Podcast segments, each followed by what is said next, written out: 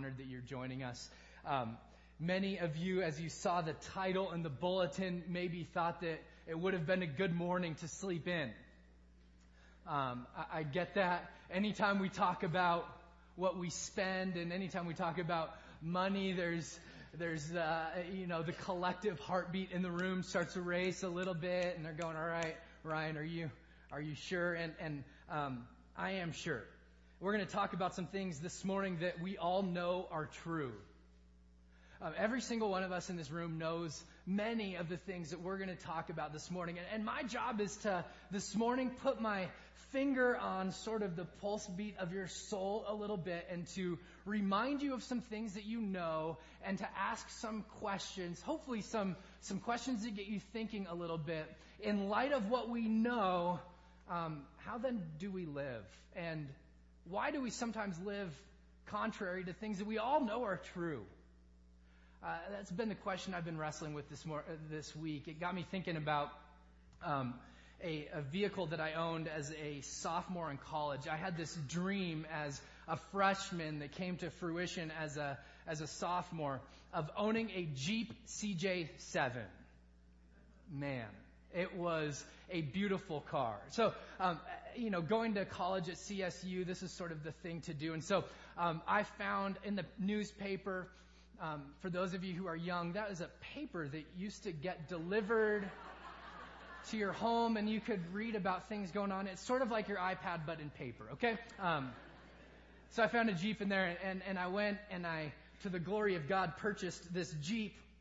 And I had these thoughts in my head of going off-roading in this thing. And I had these, these thoughts of souping it up. And, and it didn't matter to me that there was a ton of miles on this Jeep, and it, it didn't even matter to me that this Jeep didn't have a hard top or hard doors. I was enamored with this CJ7 Jeep. I can remember getting it that summer and sitting on Arapahoe Road. And I saw in my rearview mirror thunder clouds billowing like I'd never seen billow before. Now, Arapahoe Road um, there may be like a piece of hell that's Arap- just Arapahoe Road where you just sit there in traffic. And so it was backed up miles and miles and miles as I was heading towards Parker Road. And the, the thunderclouds are billowing and billowing and billowing. And I'm sitting in my topless CJ7 Jeep, a sitting duck. And I heard the first roll of thunder and thought, Dear Lord, what have I done? And this thunderstorm was a thunderstorm of epic proportions. And I was sitting in traffic on Arapahoe Road when the skies opened up and Aurora got as much rain as they've ever gotten ever, period. Convinced of this. That in my Jeep, there's just standing water. I'm sitting there, no coat, just a t-shirt, absolutely soaked to the bone. I mean, I might as well have just been holding a sign that said, I'm an idiot, right? To the, and people, people drive up next to you and they, you, that's when you do your best not to make eye contact with anyone. You're just staring forward, going, don't look, don't look, don't look. Pretend like you're okay through the shivering, right? And so I had this like idea in my head of what this Jeep would bring to my life. And um, that was the beginning of a very rough relationship that we had together. Didn't get a whole lot better from there. And I started to think about that because I don't think that my relationship with my Jeep is all that unique. I don't think it's all that unique. See, I had this thought in my head that it would add something to my life, that it would bring something to my life, that it would change me in some way or bring some sort of joy to me that I didn't have before. And it, and it totally let me down totally let me down. And I started to think about that because I think that's many of our relationships that we have with stuff in general. Is that we hope it will add something. We hope that it will bring about something in our life. We hope that it will bring some sort of joy or some sort of satisfaction. And see, here's the deal. If we were to be honest with each other this morning, we could probably go through most of the things that we own and go, hmm, doesn't really do that for me. Doesn't really, doesn't really add all that much to my life. which makes this time of year all that more difficult, doesn't it? Because the expectation is that we'll go out and spend money. And, and listen, there's nothing wrong with that. I want you to hear me say from the get go this morning there's nothing wrong with, with buying things, there's nothing wrong with giving presents. There's just something wrong with expecting something from them that they can never possibly deliver. That's, that's the thing that's, that's quote unquote wrong. And I just want to put my finger on it a little bit this morning from the Word of God and, just say, are we, at, are, are we expecting things from our stuff that they were never designed or able to deliver? See, here's the deal as, as Americans, we spend somewhere around $450 billion a year just during Christmas time on stuff. It's about $750 per household. It's a lot of money. So, so it, it begs me to ask you the question anyone remember what they got last year for Christmas? I mean, I can remember a few things. I can remember a few things, but I know I opened a lot of presents, and many of them I don't even know where they are. I don't even know where they are. And so I wonder if Jesus might have something to say to us this morning about our stuff and about what we can expect from it and about how to spend on things that really matter. See, what I've noticed about me is that I use the word need very loosely. I use the word need very loosely. In fact, there's very few things that I actually quote unquote need. And, and I think we use the word need pretty loosely. Here's how I know that. Um, because I was flying back from San Diego last week, and on the airplane, um, in the seat back in front of me and in front of you if you fly, there's a magazine called Sky Mall. Here's how I know we spend a lot of money on things that we don't need. Sky Mall's in business. Now, here, just for free this morning, here's a few things that currently you can get in Sky Mall. This unique one of a kind shirt. 70 bucks. You can get this unique one of a kind shirt. Now, you don't like that one of a kind? You can get this one of a kind. I mean, can we all just agree? Seriously? Merry Christmas? You open that up and go, wow. Um, all right. Some people like to sit on the couch with their dogs, and you don't like your dog sitting on your couch. So here's what you do: you buy a dog couch, slash dog bed, slash whatever. Um, some people like massages. Some people like leg massages. Some people like to get leg massages while they're sitting on their couch reading a magazine. And if you like that, here is a contraption for you. Or some people evidently like, I kid you not, eye massages. Sky Mall, my friends, you can buy a machine that you strap to your head that can give you an eyeball massage. Anybody that woke up and went, you know what I need? Eyeball massage. My eyes are just Okay, here you go, here you go. How many of you, how many of us have thought, if only my end table served also as a litter box?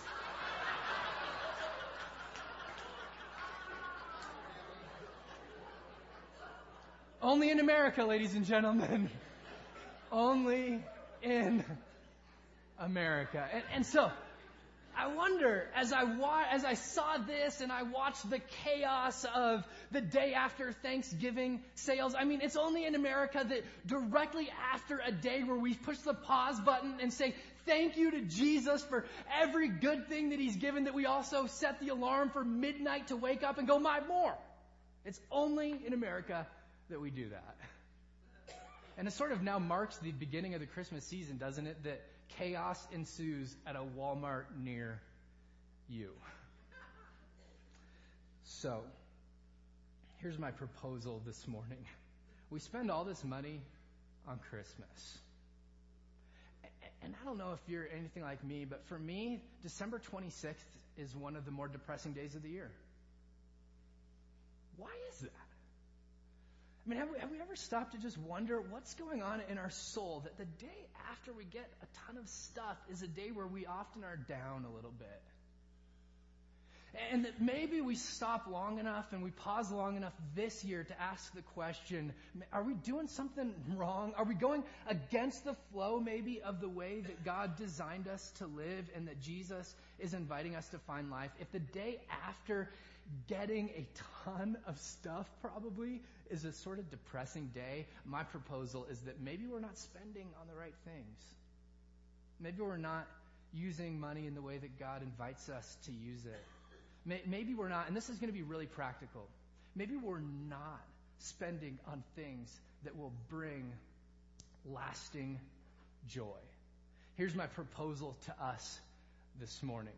Is it only a Christmas that's built around a who, not a what, will bring lasting joy? Only a Christmas that's built around a who, not a what, will bring lasting joy. See, see, this is the way that Jesus says it in Luke chapter 12 verse 15. And he's talking to this big crowd of people and he starts to tell them this parable. And then he said to them, watch out, be on your guard against all kinds of greed. And this is the part I really want to focus on what comes next. Life does not consist in an abundance of possessions. So if our hope is in that, in that spending and, and buying and even receiving is going to bring us life, is going to bring us joy, Jesus is going to say at the onset, no, no, no, no, no, that's not the way you were designed. That's not the way that you were created to live deep within your DNA and the way that God created you to live as a human being first is that the stuff that we have can maybe add fleeting happiness to our life, but it can never add joy. Why? Because life doesn't consist in the abundance of our possessions. You see, we all know that. That's why I said at the onset that we're just gonna, I'm just gonna remind you of things that you already know are true. You, you know that's true. We, we live that. We live that. But I think at Christmas and maybe just December in general, we just sort of check out a little bit, go crazy with the rest of the world, and then sort of hone back in around January and pay off everything that we bought. But I wonder what would what would happen to us as a church, what would happen to us as a people, what would happen in our families if we really started to say, we believe that life, that, that true joy, isn't found in the things that we own. How might that change us? My prayer is that it might bring some freedom. Because I think as long as we live with this sort of cloaked view that maybe possessions will bring us joy, we can never start seeking things that actually will. As long as we continue to buy this lie, as long as we hold on to that hope, we can't chase after with everything that we have and everything that we are Jesus' real invitation to find life and to find wholeness and to find hope. Uh, here, just this is just real quick. I, love reading about the life of Christ and about Scripture and when Jesus talks about money because he talks about it a ton and he never asks for it. He talked about it a ton, but he never asked anybody for any of it. So here's what you know. Here's what you know is that when Jesus says something like this, it's not to get something from you. It's to get something for you. And it's to invite you into a beautiful, full life that we can't have if we think it, it lands in the stuff that we have. So, I, I want us to look at a passage of Scripture this morning that is so poignant and so telling. It's out of the book of Ecclesiastes. If you have your own Bible, don't be afraid to use a table of contents. It's in the middle. It's in the middle and it will be up on our screens as well. The book of Ecclesiastes, I think, may be one of the more relevant books uh, for our day and our time. It's written by a guy named Solomon, and Solomon had more than any of us could ever dream or hope or think of having. And he's going to invite us this morning into this little experiment that he does. His experiment is I have all this money, I have all this stuff, and I'm going to test it and I'm going to drain it and I am going to use every resource I have to try to get happy and to, to try to fill up my life and to find pleasure. Now, what we're going to find is that he drills down in that and it still leaves him wanting. Now, let me just uh, speak to us really quickly because most of us think we believe the lie of more. If I had more, if I had newer, if I had better, then I'd be okay. And so we're stuck in this sort of this cycle, this, this belief, this lie that we believe that, that more or newer or better will make us happy. Well, the thing that I love about Solomon is he has more, he has newer, he has better, he has more than he could ever want to buy. He runs out of things to buy because he has so much money. And he goes, didn't work. Didn't work. So, so I want us to, this morning, dive into Ecclesiastes chapter 2 and ask God what He might teach us about Christmas through Ecclesiastes chapter 2. Here's the way Solomon starts. I thought in my heart, come now, I will test you with pleasure to find out what is good. Now, Solomon is, at this point, the wisest person to walk the face of the earth. And so he very analytically says, I'm going to do a test. I'm going to do a little, um, a, little sort of experiential examination of what it is that will actually bring me happiness, that will bring me pleasure, that will bring me joy. Here's where he goes. But that proved to be meaningless, sort of empty. Laughter, I said, is foolish. And what, is, what does pleasure accomplish? I tried cheering myself with wine and embracing folly, folly, my mind is still guiding me with wisdom. See, see, here's what Solomon says throughout this chapter is in the midst of the experiment, I didn't lose sight of my goal. I didn't lose sight of my goal. My mind still guiding with me with wisdom. I wanted to see what was worthwhile for men to do under heaven during the few days of their life. So with all of his resources and, and, and everything that he has, he says, I'm going to test pleasure. I'm going to see what brings lasting pleasure. I'm going to saturate my life with things that most people dream of. Things that many of us think if we had those things, then we'd be happy. And so, Solomon had parties. I mean, he says folly and, and laughter and wine. I mean, Solomon had better parties than you could ever imagine. I mean, you think you went to a great Christmas party this year. Solomon just looks back at you and goes, come on. Come on, it's child's play. He had uh, 1 Kings chapter 4 verses 20 through 24 talk about sort of the measures of how much food he would have brought in. And at the pinnacle of his parties, he had somewhere between 15 and 20,000 people per night at his house. And he's going, I brought in, I brought in comedians and we, and we laughed. I, brought in great wine and we, and we drank. I brought in entertainment and they entertained better than any of us could ever possibly imagine being entertained. And he gets to the end and he says, meaningless. You see, here's what happened with Solomon. He starts with a certain level of party that he has one night. And we, see, we all know that this is true. He starts with a certain level of party one night. And, and what you know about that party is that that party was good that night, but in order to find that same joy and to find that same hope and to find that same happiness, the party the next night has to be a little bit higher.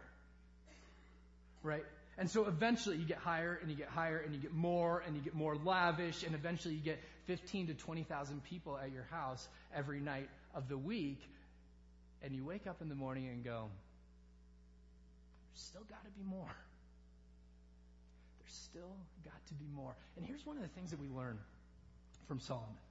The Christmas wisdom from Solomon is that everything that we own, and maybe even some ways everything that we do, has a diminishing capacity to bring us joy. The, the stuff that we own, the pinnacle of our relationship with that stuff, is Christmas morning. Where we open it up and we look at it and we go, wow. And maybe the first time that we use it, we say, that's amazing. But the truth of the matter is, truth of the matter is, everything that we own is on its way to one of three places. One, your garage sale. Two, the landfill.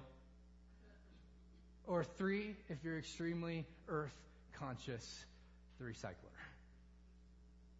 I mean, everything we own. I mean, if that doesn't sort of put a damper on presents at Christmas, I don't know what does. Thank you for this. In 10 years, it'll be in the dumpster, though. Wouldn't suggest that. But here's the way that Jesus says it. He says, Don't store up for yourself treasure on earth where moss and vermin destroy and where thieves can break in and steal.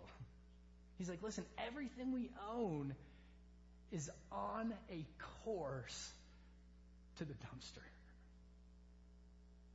Everything we own. But store up for yourselves treasure in heaven where moths and vermin do not destroy and where thieves don't break in and steal. I was reminded of that this morning as I sat in my 1997 Honda Accord in my garage and tried to start it. Nothing. Chug, chug, chug, chug. And I thought back, I bet in 1997 somebody drove, drove off the lot of Honda thinking, this is an amazing car. It's going to last me forever.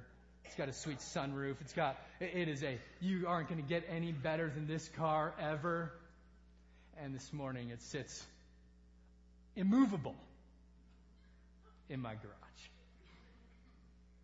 I'm reminded that everything we have and everything we own is on a course somewhere. And, and it's also, there's an inverse proportional um, relationship between how long we own it and how much joy it brings. That's why we lease cars now. That's why we lease cars. Because, because listen, it's, it's, the, the, earlier, or, or, sorry, the, um, the closer it is to when we purchased it, the more joy it brings from us. Nobody gets into their 10 year old car and goes, hey, I'm glad that the air conditioning doesn't work in this thing anymore. I'm really glad that I have to roll up the windows with my hand because I needed to work out. Nobody, nobody says that. Nobody says that.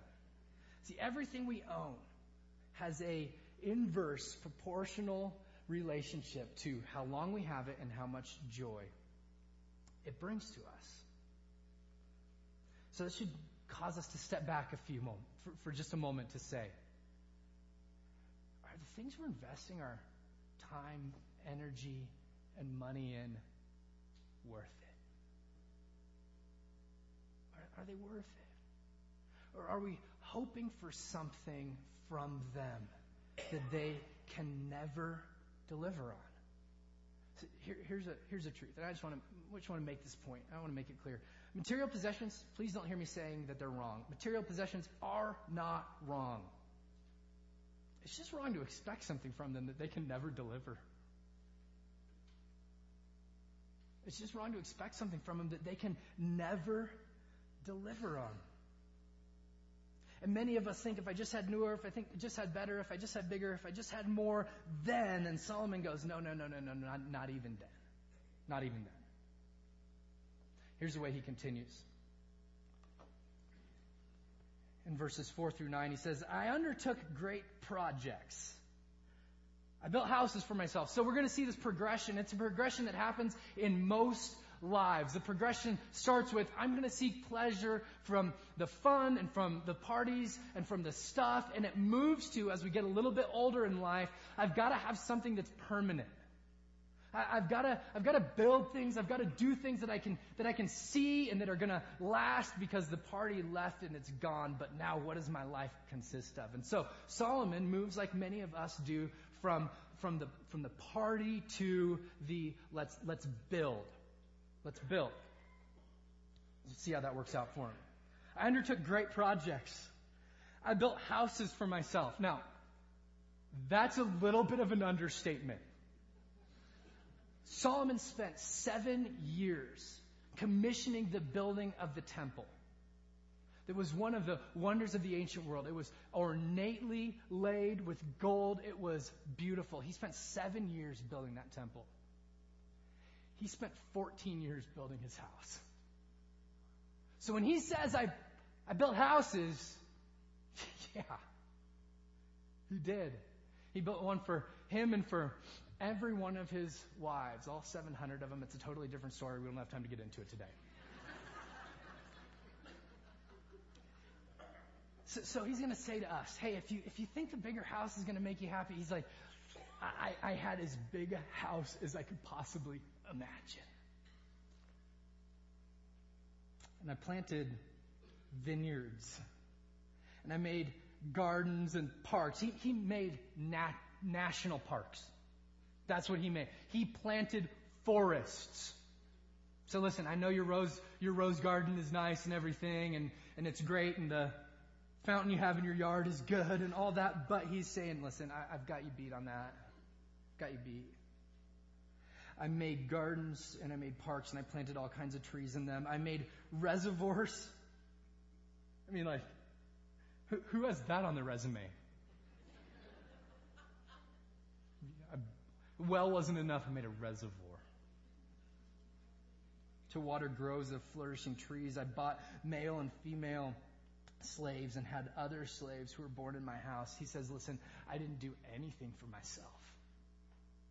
I had everything. I was waited on hand and foot. I was as comfortable as any person could ever be. So he's like systematically taking out all of our thoughts in our mind of things that we think will make us happy. I owned more herds of flocks than anyone in Jerusalem before me. Here, here's what he's saying. I didn't have to choose between the filet mignon and the ribeye. I just got them both every night.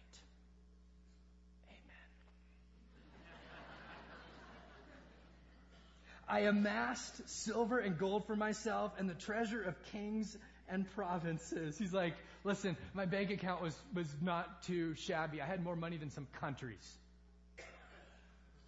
So I guess if you have anything positive in your bank account, you have more than us right now. Anyway, that's a, a whole other story also, which we don't have time for. I acquired men and women singers and a harem as well, the delights of a man's heart. He said, whatever I wanted, it was at my fingertips. I became greater by far than anyone in Jerusalem before me. He's like, you think popularity is going to do it? He's like, doesn't. It doesn't. I think we see something pretty significant in Solomon's little rant here. And it's this that a life that's focused on us a life that's focused primarily on us will never bring lasting joy. If it's just about us, if it's just about me, if it's just about what, what I have and what, what I get, then, then it's never, life is never going to be what I hope that it will be. Because let me, let me just show you the way that this plays out for Solomon. He says, I built houses for myself. I made reservoirs. I bought slaves. I owned more herds than anybody. I amassed silver and gold. I acquired. I became greater. And he was left empty. And he wonders why. He Wonders why. Because the things that we have will never bring us life, especially if it's just about us. You see, you want to build a Christmas that will bring lasting joy. Build around a who, not a what. Build around, build around other people. Build around walking alongside other people. I mean, maybe, just maybe this Christmas, instead of buying trinkets and toys for people that they really don't need, what if, what if you like invested some money in helping people get clean water who don't have any drinking water? Like, like what if we invested some money in. I mean, there's a, a great orphanage that, that Chris and Melody just went and served with, and, and Arbol de Vida down in Juarez. What if, what if you put some money down there? What, what if we, what if we walked with Pete and Sue Muckley and the work that they're doing in Liberia and said, listen, we're gonna, we're gonna try to give enough money so that 300 kids can eat food and drink clean water and get an education for a whole year? What if, what if we did something with our, our money that might last a little bit longer than just Christmas to the landfill. Because here's what Solomon says. Whenever I focused on myself, I was just, I was left a little bit empty. I was left a little bit wanting. And I think he was haunted by it. See, because we can believe the lie of more. We can believe if I had newer, if I had nicer, if I had better, if I had bigger, then. Solomon could not believe that. He couldn't believe the lie of more because he had more. See, we can hang on to it and we can hang on to the dream that of if, but he says, listen, I lived the if and it never brought what I hoped it would bring. And if you read the book of Ecclesiastes, he's sort of haunted by it. Because every day was Christmas for me. And everybody I knew, and it never brought what we hoped it would bring.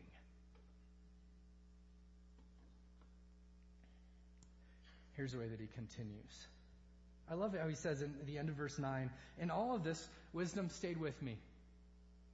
He's going, I, I didn't lose sight of what I actually hoped to accomplish, which was to see what will bring lasting joy, what will bring lasting hope, what will bring true satisfaction and pleasure in life. He says, I, I was dialed into that the whole time. Many of us get our eyes clouded, you know, on, on Christmas and, and, we start to believe uh, some sort of subtle lies, but Solomon says, no, wisdom stuck with me and I knew, I knew that what I was hoping for and what I was seeking out wasn't found in the stuff. So he says, I denied myself nothing my eyes desired. I refused my heart no pleasure. Isn't it interesting how many of us, we'd read that, or many people in our world would read that and they go, that's what heaven's like. I, I, I deny myself nothing. I had everything that I ever wanted. And Solomon's going, no, no, no, no, no. I had it all. And I was left wanting. My heart took delight in all my work, and this was the reward for all my labor. Yet when I surveyed all that my hands had done and what I had toiled to achieve, everything was meaningless. Everything was meaningless. A chasing after the wind. Nothing was gained under the sun.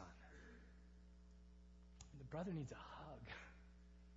I mean, he's like, he's at his low point going, I tried it all tried it all, and it was like a chasing after the wind. I mean, he, he paints this picture for us of every time I got close to thinking that I'd landed there and that I'd made it, it, it disappeared. It disappeared. It would be like sort of trying to have a bucket of water here and stick my hand in it and trying to just grab a handful of it and just drips down your arm. Nothing. He says, I wanted to find pleasure in, in the parties, in the stuff, in the building, and it turned out to just be chasing the wind. It sort of, it flirted with him, it, it enticed him in, but when he got there, it wasn't there.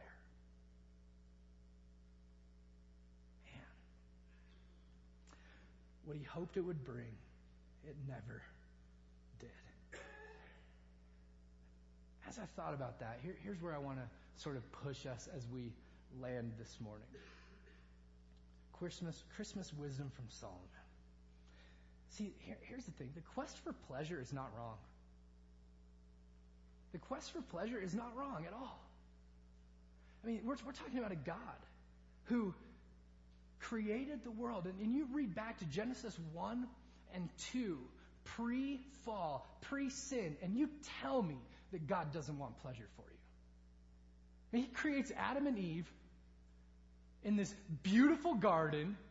He creates them naked and says, by all means, be fruitful and multiply. I mean, this is his design. He's a God who says, I want you. I want you to have pleasure. I want you to have joy. I want you to be satisfied. And I want you to drop the chasing after the things that will never bring it. That will never bring it. See, Ecclesiastes chapter 3, verse 11, just one chapter later, he's going to say, Solomon's going to say that, that God has uniquely and intentionally placed eternity in the hearts of men and women. That he sunk that deep within us. And so that means because he's placed eternity there, that no matter how many things we stuff there and how many things we put there, it's bottomless. And that's why the stuff of life never brings what we hope it will bring, because what we're searching for is a God who's eternal, not stuff that's temporal. And the longing that we have isn't a bad longing. See, the quest for pleasure isn't wrong. Here's what's wrong it's wrong to settle for things that don't bring lasting satisfaction. That's why Jesus said, The thief comes to steal and kill and destroy, but I have come that you may have life and have it to the full. He wants to fight for your joy. sometimes, in order to reach onto Him fully, there's some other stuff that's in our hands. And it might be really shiny and it might be some really great trinkets, but there might be some other stuff in our hands that we need to drop in order to cling to Him. You see, here's the truth of the matter. A Christmas built around a what will never last, but a Christmas built around a who will bring lasting joy. And that's what He wants. See, I think our problem, I think our problem isn't that we chase pleasure too hard. I, think that we, I don't think we chase it hard enough. I don't think many of us have these Solomon moments where we go, and wisdom didn't leave me in translation, and this didn't bring what I hoped it would. So let's do some reevaluation. I love the way that C.S. Lewis puts it when he says we're half-hearted creatures, fooling around with drink and sex and ambition when infinite joy is offered to us, like ignorant, like an ignorant child who wants to go on making mud pies in a slum because he cannot imagine what was meant by the offer of a holiday at the sea. We're far too easily pleased. So Jesus isn't saying to us, hey, hey, hold off. Like you're, you're too hedonistic. He's saying you're not hedonistic enough. You, you don't want pleasure enough to keep drilling down. We keep settling for shiny, newer, bigger, more. And he says, Will you just come to me? I love the way that Isaiah puts it. As he quotes from God Almighty Come, all you who are thirsty, come to the waters. Come, you who have no money, come and buy and eat. Come buy wine and milk without money, without cost. And then he asks this great question that maybe we should ask ourselves why spend money on bread and your labor on what does not satisfy? Uh, he's saying, is it time to get off the hamster wheel of more? Is it possible that we could spend less and get more? Is, is it possible that we could spend less and actually walk away with more than we could ever possibly imagine? Listen.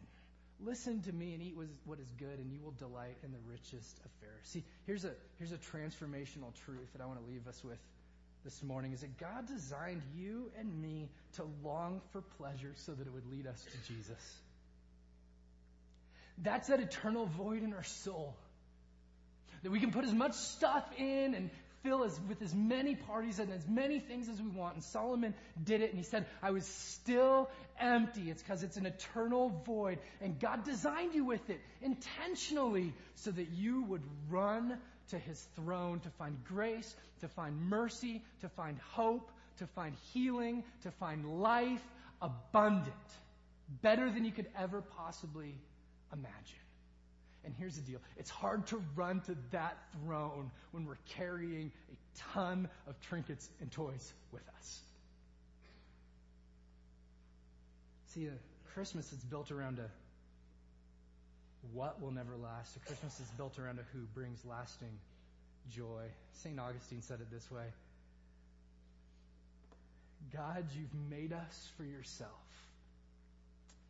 and our hearts are restless until they find their rest in you. So in John 7, Jesus says, Hey, anyone who's thirsty, come. Come on. Are you, are you thirsty? Come. He says, Come to me. And within you, it'll be like springs of living water that just burst out. My prayer for us today is that we would be thirsty enough to do the experiment that Solomon does to say, does the stuff that we have make us happy? And see, if, it, if our answer to that is no, can it leave us with a challenge that says, this Christmas, maybe we spend a little bit less and invest a little bit more in the one who actually brings lasting joy. Maybe we don't chase after the wind this year. Because listen, it's going to be gone when you get there. Maybe we don't chase after the wind. Maybe we don't buy what's going to spoil and what, what the book of Isaiah says is just going to fade. But maybe we run to the spring of living water and the God who says, if you drink from me, you'll never thirst again. Maybe that's, maybe that's where we go. Maybe we spend less on trinkets and toys and maybe we give more to Liberia or more to um, or Juarez and the orphanage there, or, or North Littleton Promise that's right up the street that does an amazing ministry. Maybe we just decide this year we're going to do things a little bit different. And hey, if the last years have worked perfectly for you, by all means, keep doing it. But my guess is that if you're anything like me, December 26th comes and I go, I did this right. I wonder if there was more. I wonder if building around a who rather than a what might just make all the difference in the world. My prayer, my prayer is that that haunting in our souls of this may not be right would intensify this year to the point that it would drive us to do things differently. He wants your joy more than you do. But sometimes we need to drop some stuff in order to chase after him. Let me pray for us.